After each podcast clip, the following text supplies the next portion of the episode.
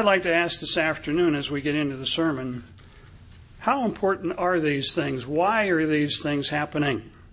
And how are these things going to affect us? I don't want to talk about prophecy, but I do want to look at some prophecies as we get into the sermon today. Why are these things happening? You, God predicted these things hundreds and thousands of years ago. Turn back to Isaiah chapter 3 for just a moment. Isaiah was a prophet to the southern kingdom. His period of ministry was approximately 740 BC to about 700 BC. Now, while he was a prophet to the southern kingdom, the northern kingdom of Israel went into captivity about 720. So Isaiah was prophesying, prophesying about 20 years before the northern kingdom went into captivity. They were still prosperous at that time. And some people say that the chapter we're going to read about here in chapter 3 is just about Jerusalem. But notice the thrust of Isaiah's prophecies in chapter 1. Verse 3, for example, says, The ox knows its owner, and the donkey its master's crib, but Israel does not know. Israel does not know. My people do not consider. Chapter 2, verse 5, O house of Jacob, O house of Jacob. That's talking about 12 different tribes, not just the Jews. So Isaiah had a message that was not only for Judah, but for Israel. They had not gone into captivity yet, and these things are dual. They apply to us today. O house of Jacob, come, let us walk in the light of the Lord. For you have forsaken your people, the house of Jacob, because they are filled with eastern ways.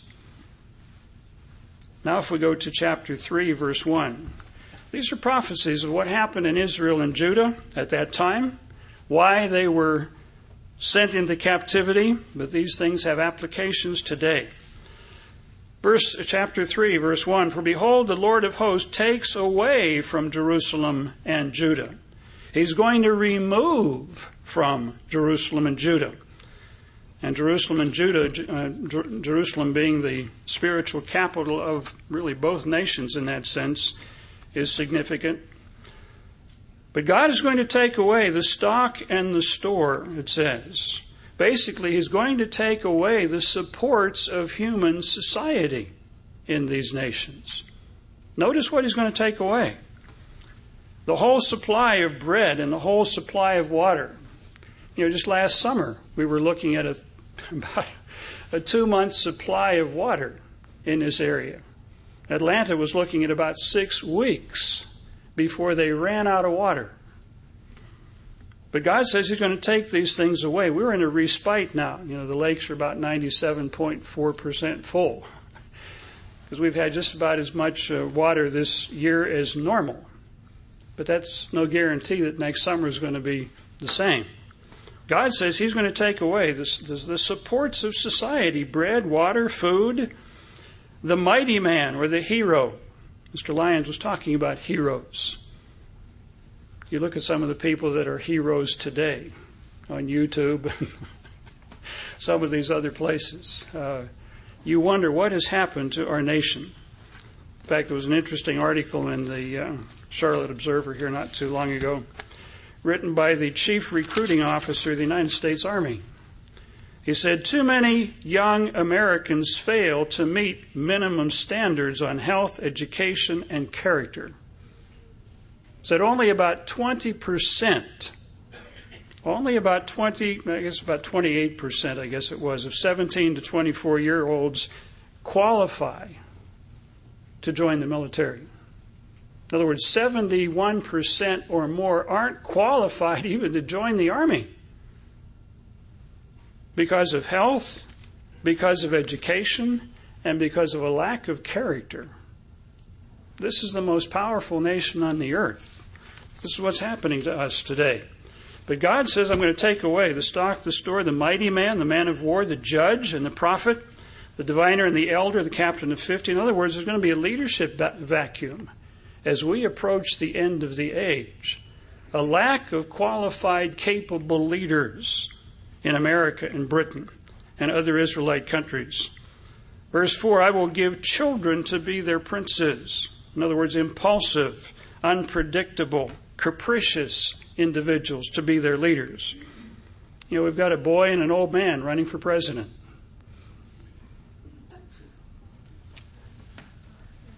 Men in their 50s and 60s, supposedly in the prime of their life, aren't running. You Colin Powell a couple years ago he said, Well, I, I don't want to run. I don't want to make this you know, difficult for my family. Here's a highly capable man. It's not running. God says, I'm going to take away these men, these leaders. I will give children to be their princes, and babes, immature people, will rule over them. That's what's happening today. The people will be oppressed, everyone by one another, everyone by his neighbor. The child will be insolent towards the elder. This is happening today. Verse 6 When a man takes hold of his brother in the house of his father, saying, Look, you've got nice clothes, you be our leader, you be our ruler and let these ruins be under your hand. In that day he will protest, saying, Look, I can't cure your ills, for in my house is neither food nor clothing. Uh, don't make me your ruler. I don't want this to be under my watch. Down in verse 11 Woe to the wicked, it shall be ill with them, and for the reward of his hands shall be given him. In other words, we're going to reap what we sow. As for my people, children are their oppressors, women rule over them. You know, society's been turned upside down. Society's being turned upside down today. Oh, my people, those who lead you cause you to err.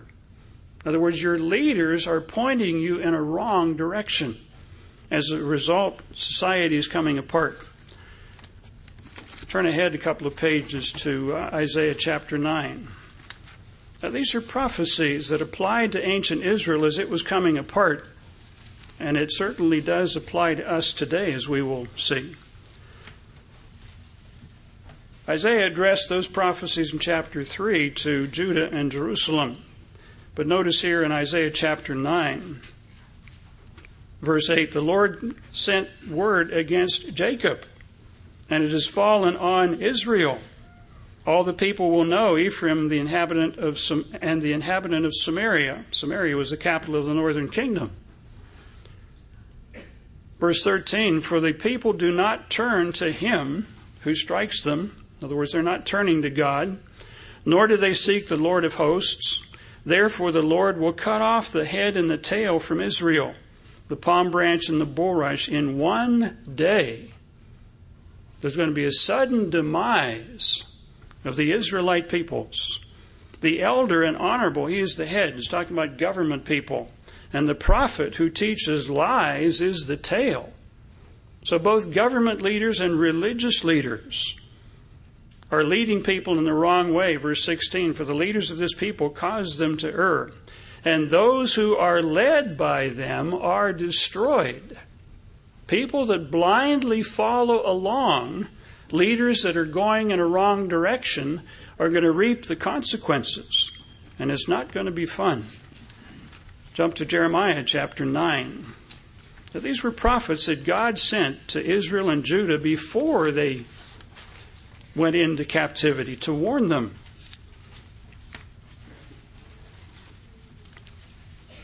Jeremiah chapter 9. Let's break in here in verse 9. Oh, that I had uh, in the wilderness a lodging place for wayfaring men, that I might leave my people and go from them, for they are all adulterers.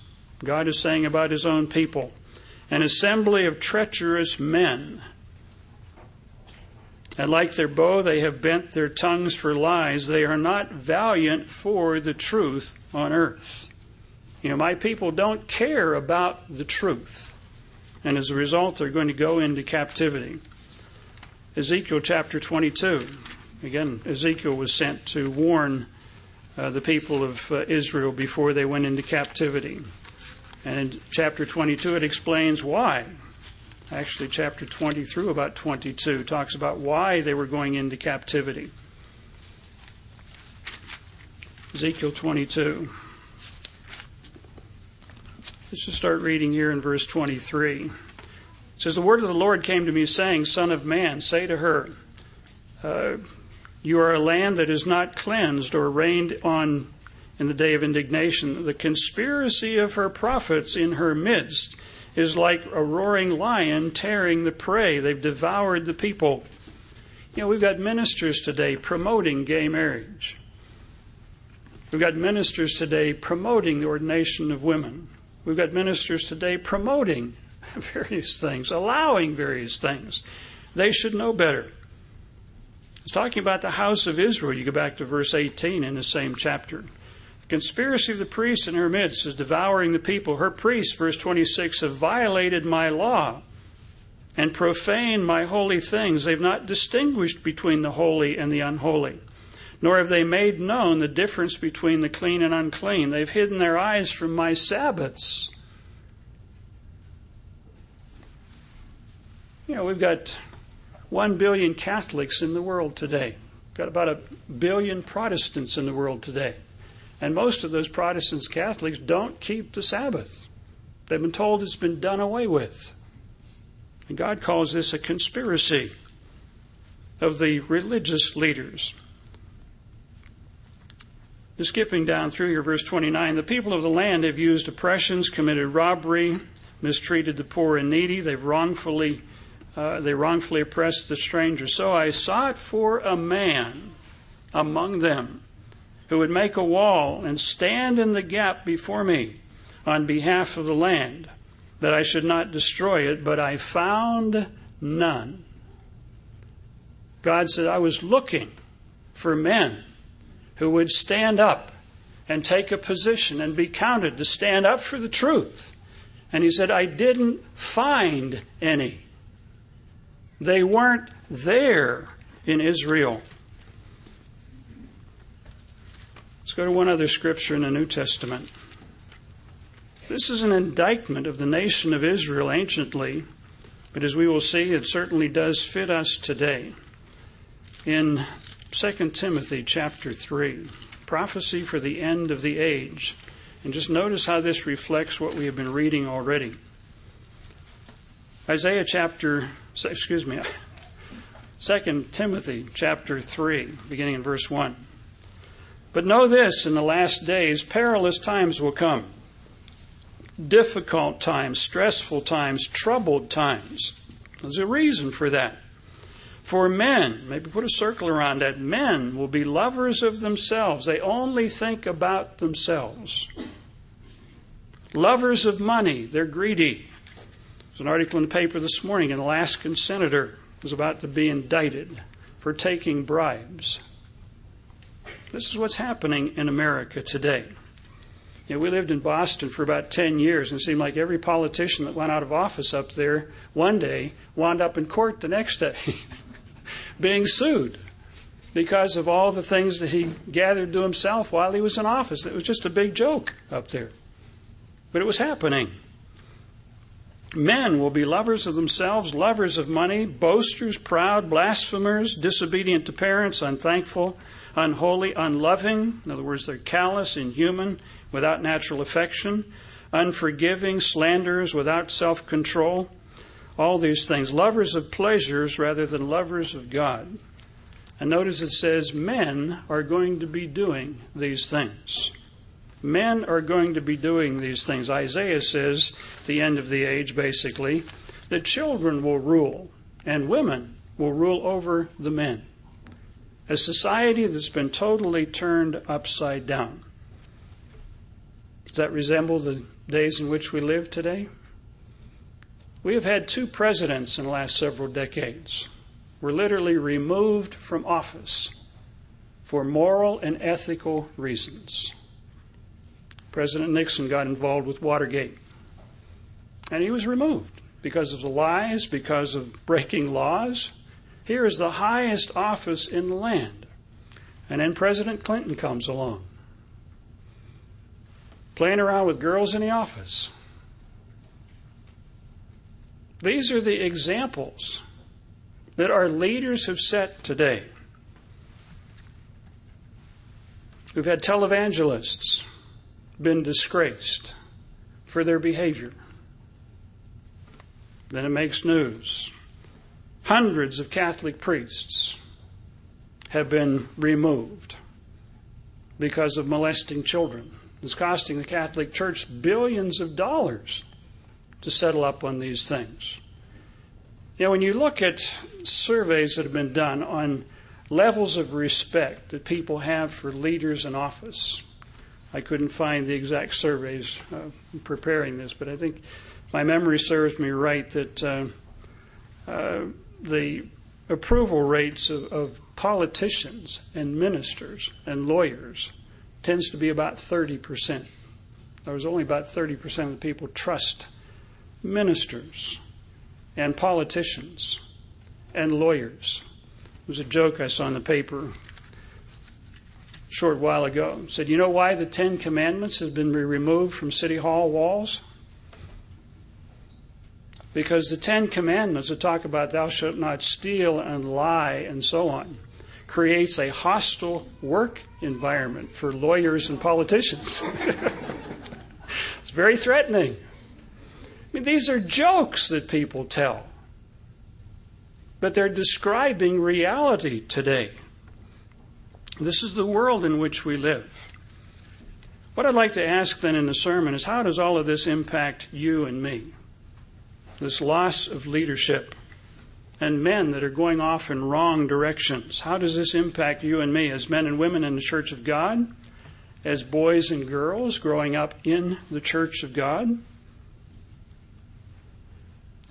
You know, in 2 Corinthians 6, verses 14 through 18, maybe just jot that down. As Christians, we are told to come out of this world. Come out of this world, leave this stuff behind, and begin to live differently, to be separate, to be different. You know, some people today don't want to be different. they don't want to stand out from the world. They want to kind of slip into the world so that they're not noticed. That's what happened to the Worldwide Church of God. They wanted to go back to where many of you have been because they, they think there's something there. They have to find out there's nothing there sooner or later. But we've been told as Christians, Paul says, to come out of this world, be separate. Jesus said, we're let our light shine and be lights to this world, to be different than the world is. Let's turn to Matthew chapter 17, verse 11. Matthew 17, verse 11. This is part of our mission today as a church. We've talked about this for years. But hopefully we can think about this deeply in the context of what we're talking about today. The disciples knew the prophecy in Malachi chapter 4 that Elijah must come before the Messiah would. And they asked Jesus, uh, you know, who is this, this Elijah? And is, is he going to come? Why then do the scribes say that Elijah must come first? And Jesus answered and said, Elijah is, or truly is coming first and will restore all things. You know, we've been called to recapture true values, to begin to focus on what is really true and really right, and get back in harmony with those things so that we can prepare the way for the return of Jesus Christ. What I'd like to focus on today is the subject of Christian manhood. Because what we're talking about in the first part of the sermon, those prophecies, talks about men will become greedy. Men will do a lot of bad things. The children will rise up against men, and that women will try and dominate men. I want to talk about Christian manhood today and talk about why God created men. I appreciated Mr. Lyon's sermonette because it certainly does tie into what we're talking about today. By having heroic qualities and admiring individuals that have heroic qualities. But I want to talk about why God created men, the roles that men are intended to play in the plan of God. You know, He created you as a man or a woman. It wasn't by accident. Well, how did I get two of these things? They're different. No, He created us to be different, to complement each other as part of His plan. I want to talk about the challenge facing men today and women in the church of God because the sermon on Christian manhood really applies to all of us. You know, as men, we need to understand what we should be. in raising our boys. We need to give them a very clear idea of where they need to be going. How does this apply to women? Many of you young ladies have or will make decisions about marrying some guy. You need to know what constitutes a real Christian man. And young men need to take these things into consideration as they prepare to be men. So this applies to all of us. We all have a challenge. If you're raising boys, you've got a challenge today. I picked up a book not too long ago talked about the hair raising joys of raising boys. Another comment was that little boys are like human perpetual motion machines. They're just constantly going. And some people today think that's, that's abnormal. These little boys have to be cured of that because they're, they're pathological. There's something wrong with them. You've got to make them more like girls that don't run around quite so much. No, these are crazy ideas, but these are some of the ideas that educators are into today and politicians are into. So, what constitutes a Christian man? You know, what is Christian manhood? You know, the world has a concept that it promotes through movies and television of what it means to be a man. You know, real men smoke Marlboros. You know, real men drink. Real men swear. Real men sell, tell dirty dope. dirty dokes. dirty jokes. and they chase women. They do all kind of things. You know, they, do, they just drink beer and watch TV. Is this what manhood is all about? Now, turn to Isaiah quickly. We're going to look at a number of things in the, the book of Isaiah today. But Isaiah 55, again, Isaiah writing to a nation that's about to go down the tubes. Actually, is going down the tubes, it just hadn't hit bottom yet. But here's the advice. They had a challenge too, people living at that time, as we do today. Isaiah 55, verse 6 Seek the Lord while he may be found. You know, we're not going to have all kinds of time in the weeks and months and years ahead to kind of figure things out and repent and do a lot of things. We better take advantage of the time that we have. Seek the Lord while he may be found. Call upon him while he's near. Let the wicked forsake his way and the unrighteous man his thoughts. Let him return to the Lord, and he will have mercy on him. That is, God will have mercy to a person that turns around and changes. For he will abundantly pardon. But then God says to Isaiah, For my thoughts are not your thoughts, nor are your ways my ways, says the Lord. For as the heavens are higher than the earth, so are my ways higher than yours, and my thoughts than yours. You know, this idea that real men drink and smoke and chase women and do all kind of things like that is wrong. Totally wrong. And yet, these are some of the challenges that young boys have to deal with. You know, which path am I going to follow? And men have to make the same decision. What example are they going to set? If you marry a guy before he's made up his mind as a girl, you may be in for some surprises. So we ought to be thinking about where we're going.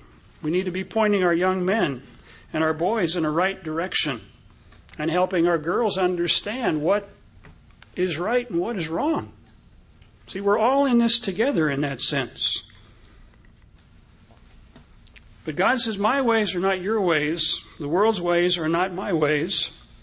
Proverbs 1, verse 7 says, The Word of God is the beginning of knowledge. If we go to the book, why did God create us? What guidelines has He given us if we want to be real Christian men and point our boys in the right direction? Let's notice some things quickly. Let's go back to Genesis chapter 1. I'm going to be teaching a class in Old Testament survey. I'm going to be covering the whole Old Testament in two semesters. And Genesis chapter 1 through 11 really lays the groundwork for you know, virtually everything that God is doing. An awful lot is compacted into these chapters. But in Genesis chapter 1, we get a perspective. Verse 26, God says, Let us Make man in our image.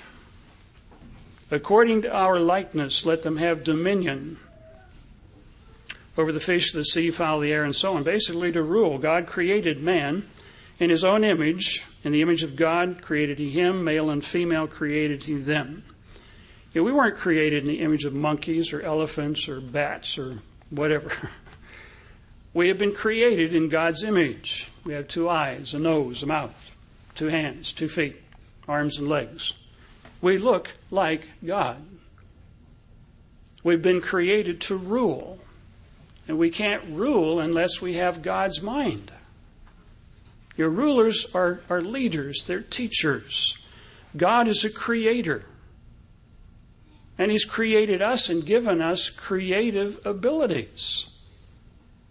And it's exciting learning to use those creative abilities to make things, to design things, to paint pictures. Uh, God does things like that, and He's given us these capacities to learn to use. So, God is a creator, He's a sustainer. He didn't walk away from His creation. He's involved with His creation. We can't create things and then walk away from it. you know, people that conceive children and walk away from those children, or horrible things. See, there are lessons to learn, very powerful lessons to learn. But God created us in His image. He wants us to develop His mind and His perspective. You know, in Philippians 2, verse 5, you don't need to turn there, but it says, Let this mind be in you that was in Jesus Christ. You're part of our challenge as men and as women is to develop the mind and the perspective of God on Christian masculinity, on femininity. We can talk about that in a later sermon. But we've been created to grow and develop so that we can eventually reign with Jesus Christ on this earth. Genesis chapter 2. mentions that God created uh, a man here and put him in a garden, verse 15, and commanded the man, saying, Of every tree in the garden you may freely eat, but don't eat of the tree of uh, the knowledge of good and evil. And he creates a woman to be his helper, comparable to him. So we find here that the man was created first, the woman was created second, the man was given a job, and then he was told that, that he could marry this woman. Latter part of that chapter. You know, this is the sequence that we find. Man was created first, the woman was created after that to be a helper, to be a complement to him. Uh, it's not good for men or women to be alone. God created us to be companions for one another. But Adam was given a job, then he was provided a wife. And this is an important sequence we need to keep in mind. You know, you go looking for a wife, you don't have a job, you've got your priorities wrong. If you want to be a husband and a father and you've not prepared for that, you're going to have problems. Because you're not going to be ready to handle the responsibilities. See, these things are extremely important. Notice Proverbs. Proverbs 24, verse 27. This is advice to a young man. That's what Proverbs is all about, but girls can read it too because there are applications to you. It says, Prepare yourself, uh, prepare your outside work. I think the old King James says, Prepare yourself in the field, or make it fit for yourself in the field, and afterward build your house. In other words, do things in order. Another way, of, another way of paraphrasing this would be build your barn first, then get your horse. And it might be a stallion, it might be a mare. but build your barn first. Prepare. Be ready. It's important to keep these priorities in mind. And a person that's a wise man will do that.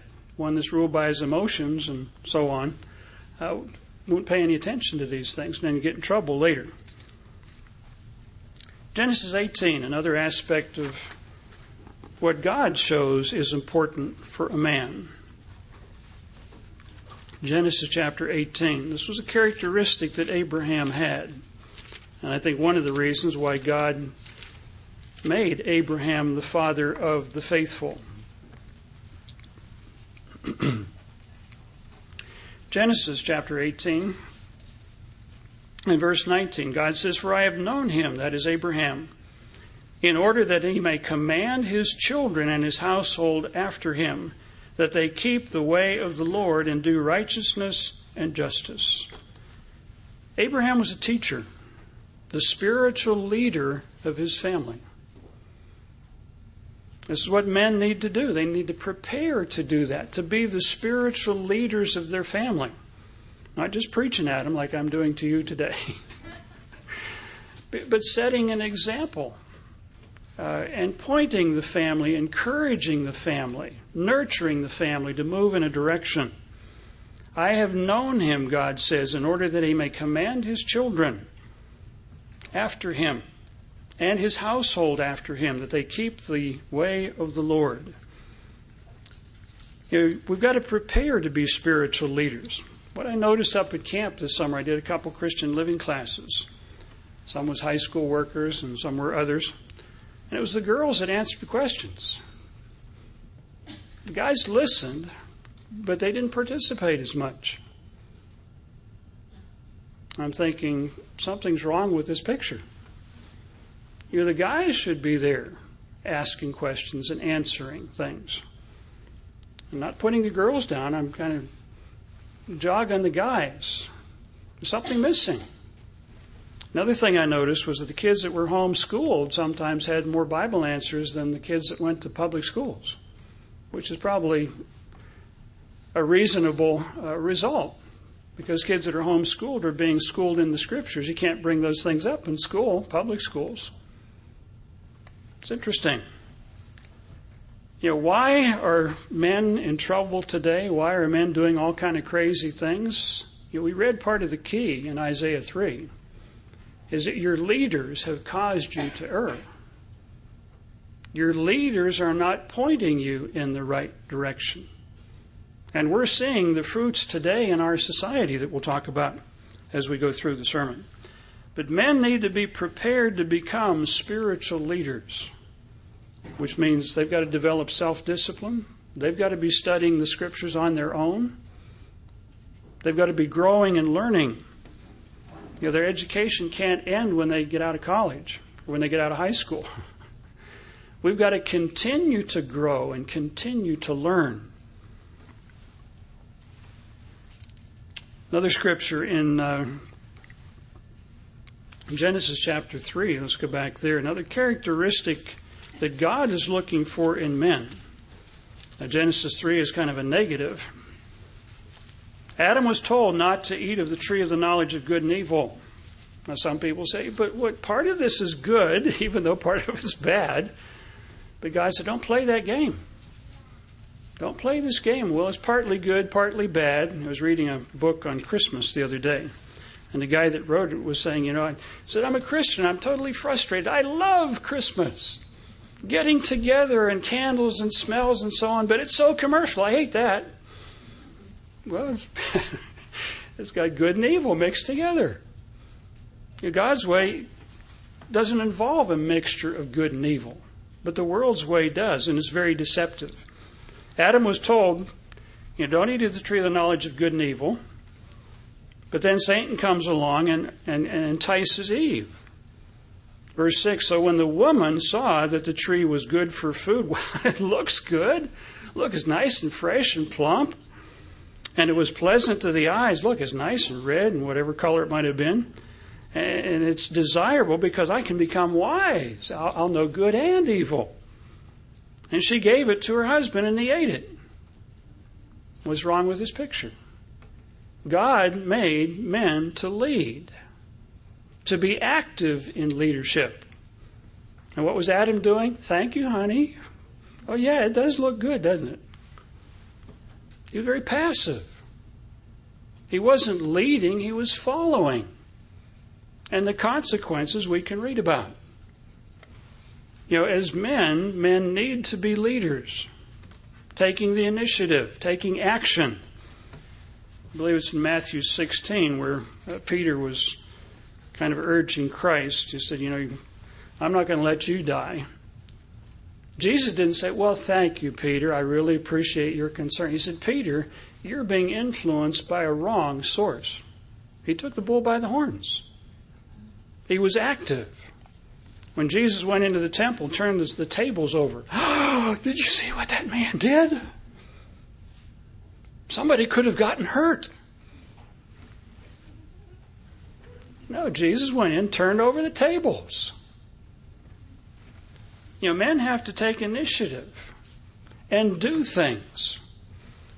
I go back to this one situation in Big Sandy where we had Dr. Stavronidis came down and he was giving a lecture to all the faculty and he had his two blackboards up there and he was asking for questions and if you asked the question he liked he'd write it down on this board and if you asked a question he didn't like well that's a non-question we'll put it over here and he was basically intimidating people he says, we're not going to move on in our discussion until everyone in the room agrees well nobody wanted to disagree i'm sitting there doing a slow burn and i realized others were too and finally, he was asking for a question. I stood up and I said, Dr. Stavronidis, this is not scholarship, this is intimidation.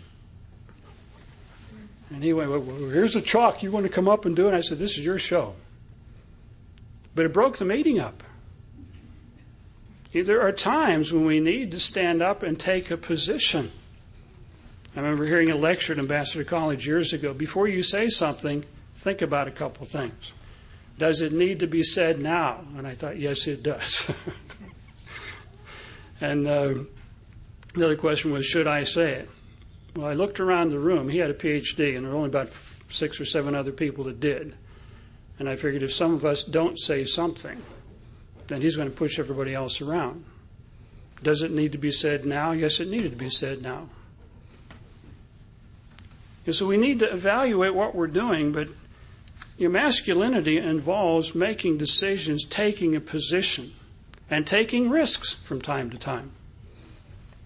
You know, I knew I'd probably get fired because of a sermon I was going to give down there. And I was told, you better be careful. Well, I had enough money in the bank to make it for a couple of weeks. but, you know, there are times when we have to do some things. And God is looking for people that will stand in the gap. In uh, Joshua, Notice the advice that Moses gave to Joshua. Now, Moses had some big shoes to fill, but he trained Joshua. And Joshua then trained leaders to follow him. And it was a very productive process. Notice the advice that uh, Joshua was given. Verse 1 says, After the death of Moses, the servant of the Lord, so that's a description of Moses it came to pass that the Lord spoke to Joshua, the son of Nun, Moses' assistant, saying, Moses, my servant, is dead. In other words, we've got to move on. Now, therefore, rise and go over the Jordan, you and this people, uh, to the land that I'm giving you. Down in verse 6, it says, Be strong and of good courage. You know, be strong and of good courage. You know, at various times in life we go through trials and tribulations, and We've got to be strong during those periods of time. We've got to exercise faith. You know, God says in Romans 8:28 that all things will work to our good. All things will work to the good to a person who's called according to the purpose of God. See, we've got to maintain some faith during those periods of time. Well, I just got fired because I keep the Sabbath. Hang in there. God notices these things and he'll work some things out. Be strong and of good courage, because you've got to divide the land for this people. Verse 7, same thing. Be strong and very courageous, that you may observe to do according to all the law which Moses, my servant, commanded you. Don't turn to the right, don't turn to the left. Be strong and of good courage. You know, little boys, when they're growing up, they take risks. And they climb out on a limb, and sometimes the limb breaks. I remember I was, was going to school. Uh, the boys were probably, I don't know, six, seven, eight, something like that. I just given a sermonette, and we were talking to people in the congregation. This was in Banning, California, and some guy came in and says, "You know, you better check on your one of your boys. He's up on top of a roof of a building next door." I went out there. Sure enough, he was up on top of the roof. Uh, why do boys do that? Because they're boys. and today, people say, "Well, we can't let them do those things. They might get hurt," you know, and all this stuff. You know, we've got to let boys be boys. Otherwise, they will not turn out to be men.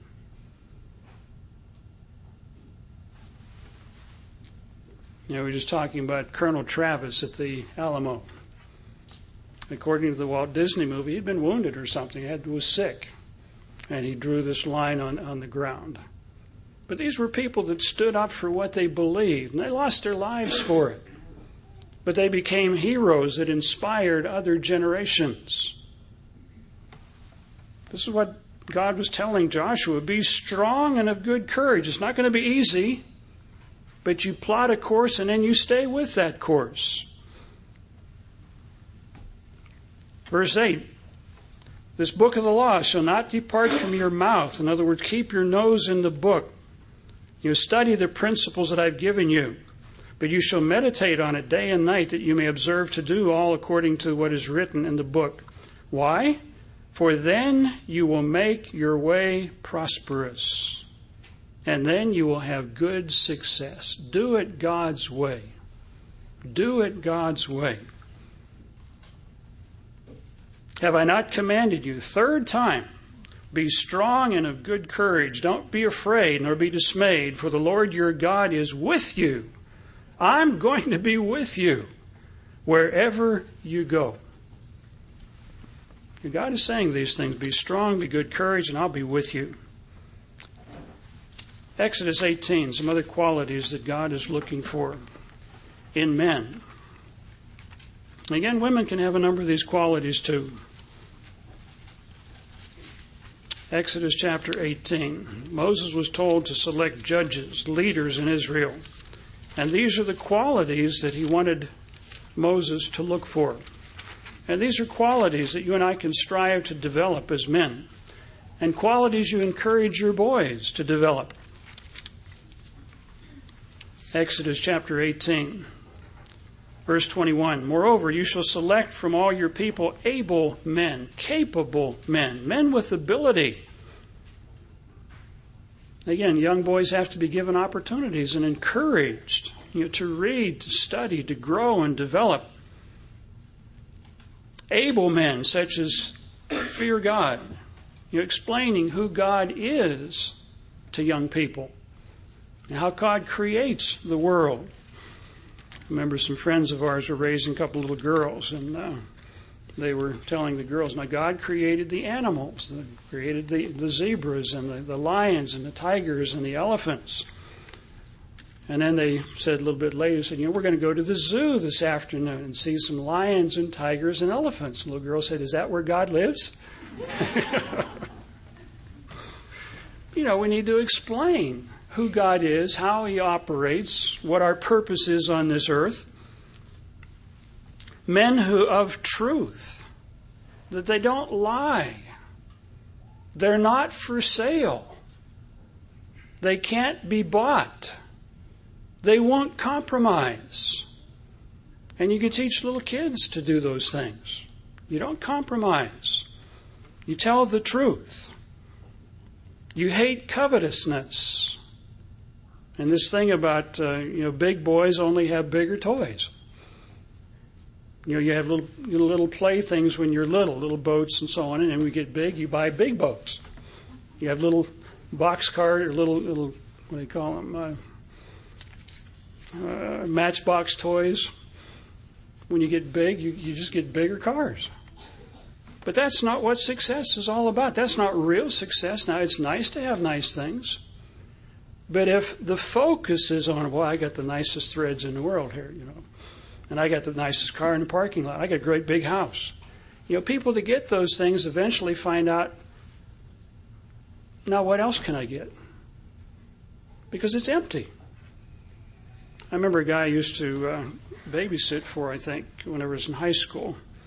He was young and uh, He just bought himself a brand new Porsche at that time, about $58,000. I remember I went through his garage one time. He had covered up with a blanket in the garage.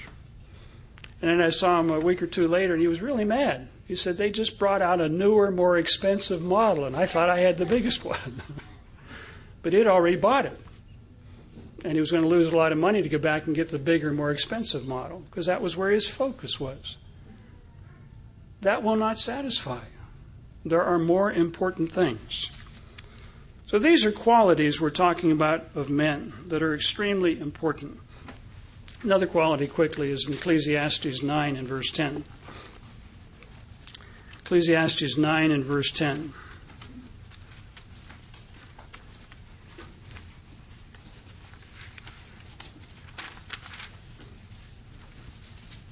It says, Whatever your hand finds to do, do it with your might, for there's no work, no device, nor knowledge or wisdom in the grave, where we're all going to go.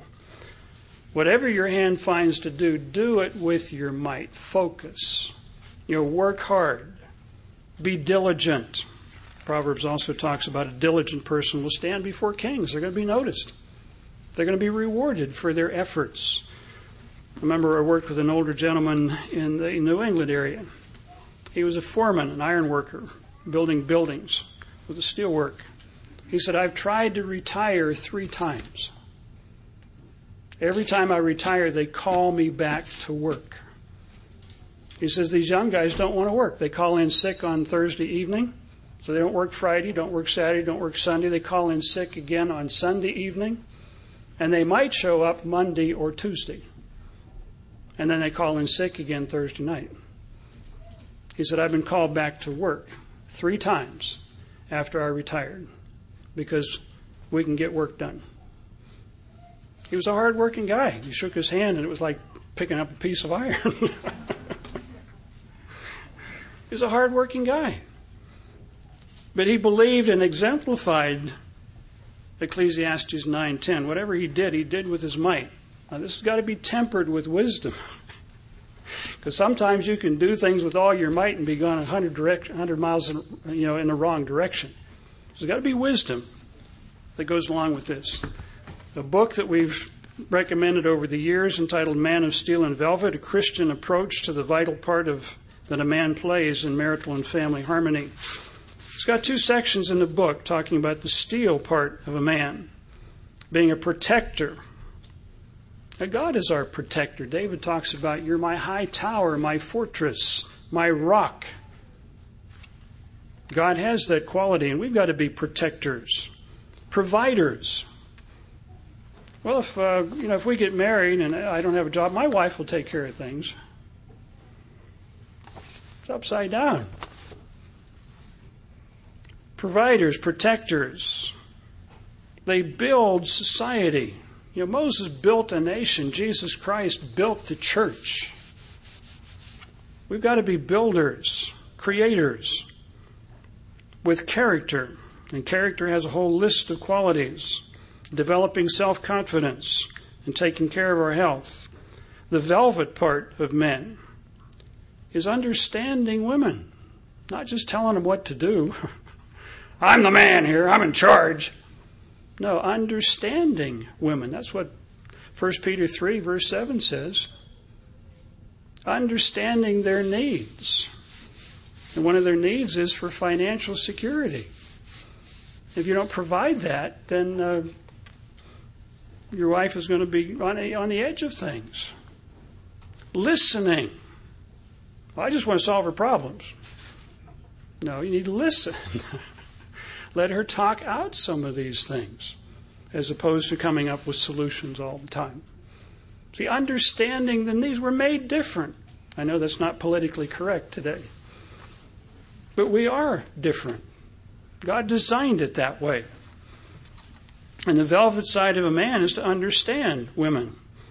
But they, you know, as boys grow up, they need to see their father understanding their mother. If we've not seen these things, then it's going to be harder to do that. There should be a gentleness and a tenderness uh, and, and an ability to show affection. This is the velvet side of men. Being attentive. Also, being youthful. I enjoy working with Mr. Parting because he is youthful at age 90. He just got a new little laptop yesterday to play with. and he always talks about taking all the girls out to lunch. but he's youthful in that sense. We, need to be able to laugh at ourselves, not take ourselves so serious. Uh, humility, another velvet side of a man. Being humble, being willing to listen, to learn, and developing refinement for the nicer things of, of life. Maybe something else to afford the nicer things of life, but to appreciate them is part of it. But these are all qualities of, of what it means to be a Christian man. Let me give you a couple of points here quickly. How do you prepare to be a Christian man? How do you become a Christian man? How do you recognize a Christian man? How do you raise Christian men? Four points quickly. Number one, study biblical examples study biblical examples about David. Why was he a man after God's own heart? What was Hosea like? What was Isaiah like? What was Jeremiah like? What was Abraham like?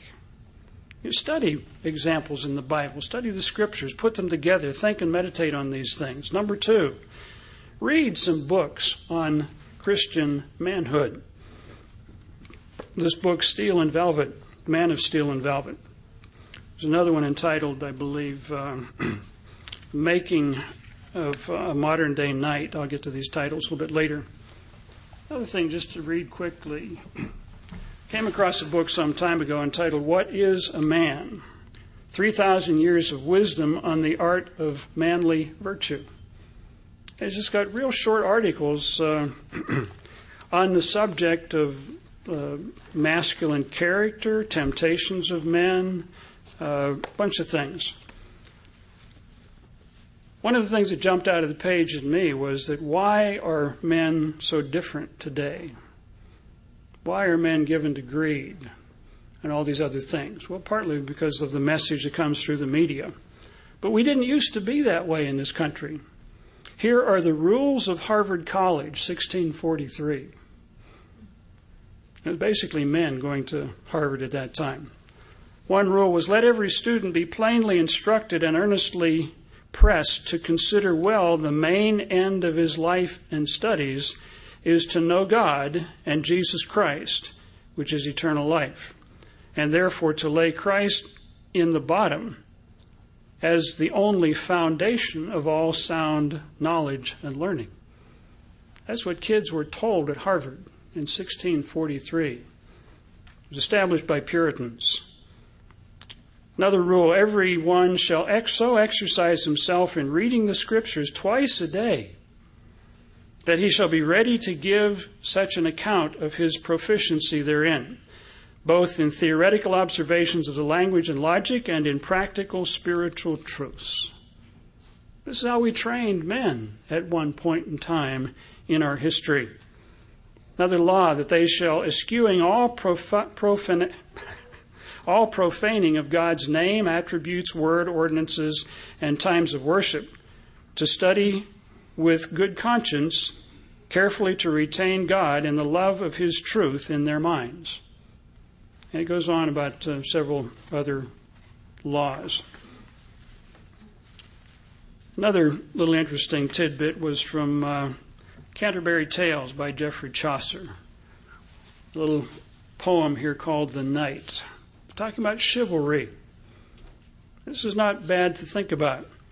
A knight there was, and that a worthy man, that from the time he first began to ride out, he loved chivalry, truth, and honor. Nothing wrong with that. Generosity and courtesy. They're knightly values. Full worthy was he of his Lord's wars, and to them he had ridden, no man further. As well in Christendom as in heathenness, talking about where these wars were fought, and ever honored for his worthiness, And always he had the highest praise. And though that he were worthy, he was wise, and bore himself as meekly as a maid. In other words, he was humble. He never yet a vile thing said in all his life to anyone of any kind. He was truly perfect, gentle knight. These were values that we had in Western society at one time that have disappeared and are disappearing. And these are some of the things we need to regain. Nothing wrong about raising a modern day knight if you're raising a boy. raising children, how do you raise Christian men? Proverbs 22, verse 6 talks about training up a child in the way that he should go. When he's old, he's not going to depart from it. The challenge we have today something like 22% of American homes are fatherless. Well, big deal. You know, it happens to everybody. No big consequences. We are told. And yet, when you look at some of the statistics, kids that come from fatherless homes commit 63% of suicides. 63%. They comprise 71% of high school dropouts, 80% of drug users, 85% of behavioral disorders, 85% of the youths in prison come from fatherless homes. 90% of runaways come from fatherless homes. And about 22% of kids in America are growing up in fatherless homes from dads that weren't responsible in some cases.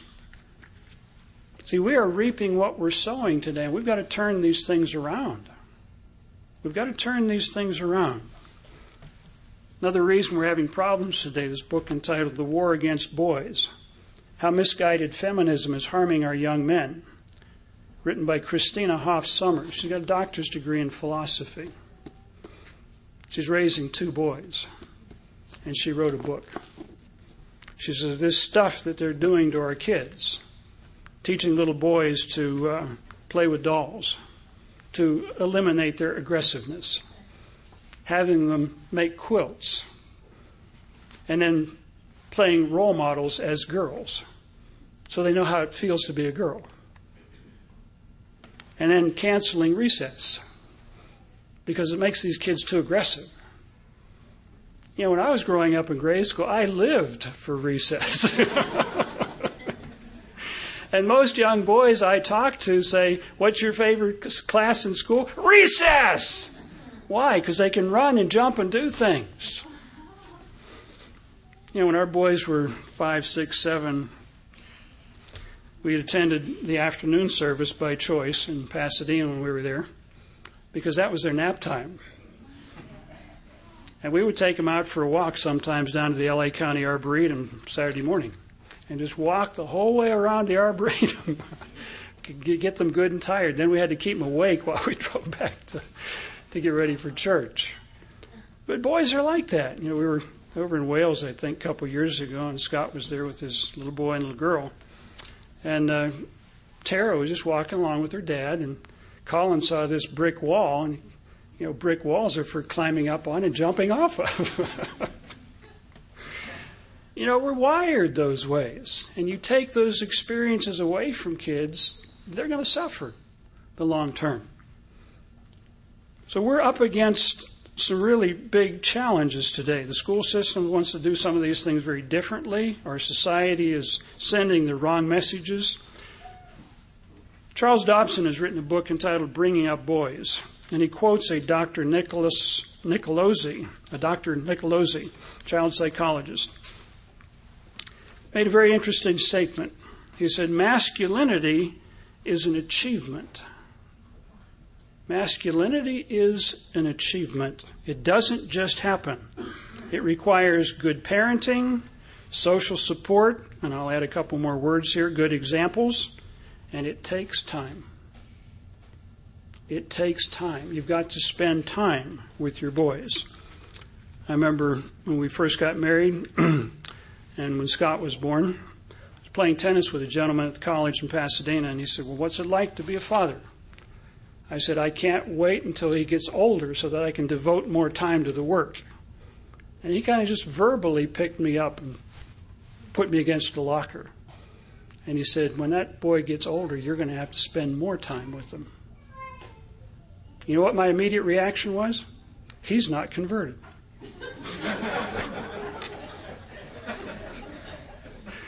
but you know, I had a chance to read his boy's applications to college later.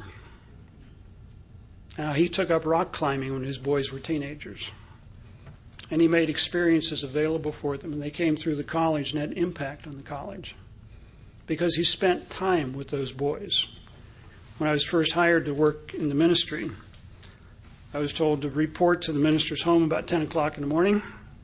We would talk a little bit, then we'd go visiting, then go to lunch, then go some visiting, and then you really couldn't visit that much over dinner, so we'd go walk around the mall and do some things like that. And I get home about 10, 11, 12 o'clock at night. Hadn't seen my family all day.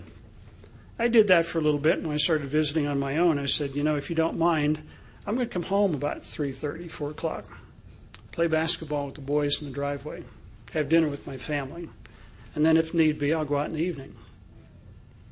And as the boys went through their teenage years, I made it a point to be at home with them, to spend time with them. We've got a good relationship today with the boys. But these are things we have to do. It takes time to create masculine men. Another quote I came across was Being male is a matter of birth, being a man is a matter of choice. Being a male is a matter of birth, being a man is choosing a way to go. Choosing a way to go requires right knowledge, it requires good examples. Three things that boys need, and we'll conclude here very quickly. Three things that boys need, and this comes from a book entitled Raising a Modern Day Knight by Dr. Robert Lewis. Raising a Modern Day Knight. Number one, boys need a clear vision of what it means to be a Christian man.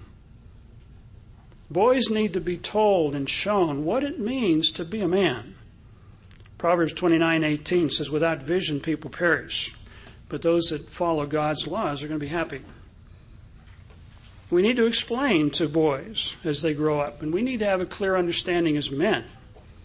You know, to be a Christian man, you've got to be creative, you've got to be active, you've got to be honest, you've got to be able to lead and prepare to lead.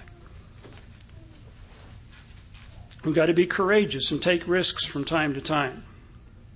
Be a protector, be one that's caring. The second thing that boys need is a code of conduct. A code of conduct.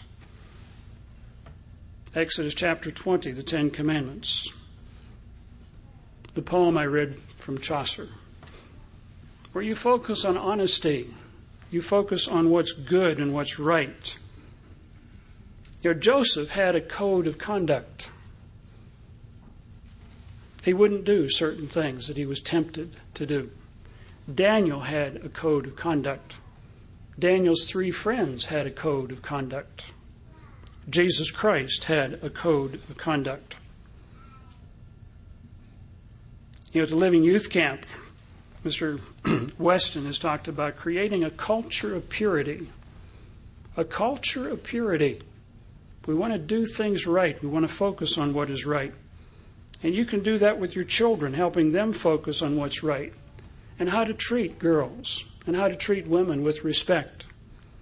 A third thing that young men need, young boys need, is to develop a noble vision, to have a purpose in life, to have a purpose in life that's bigger than they are.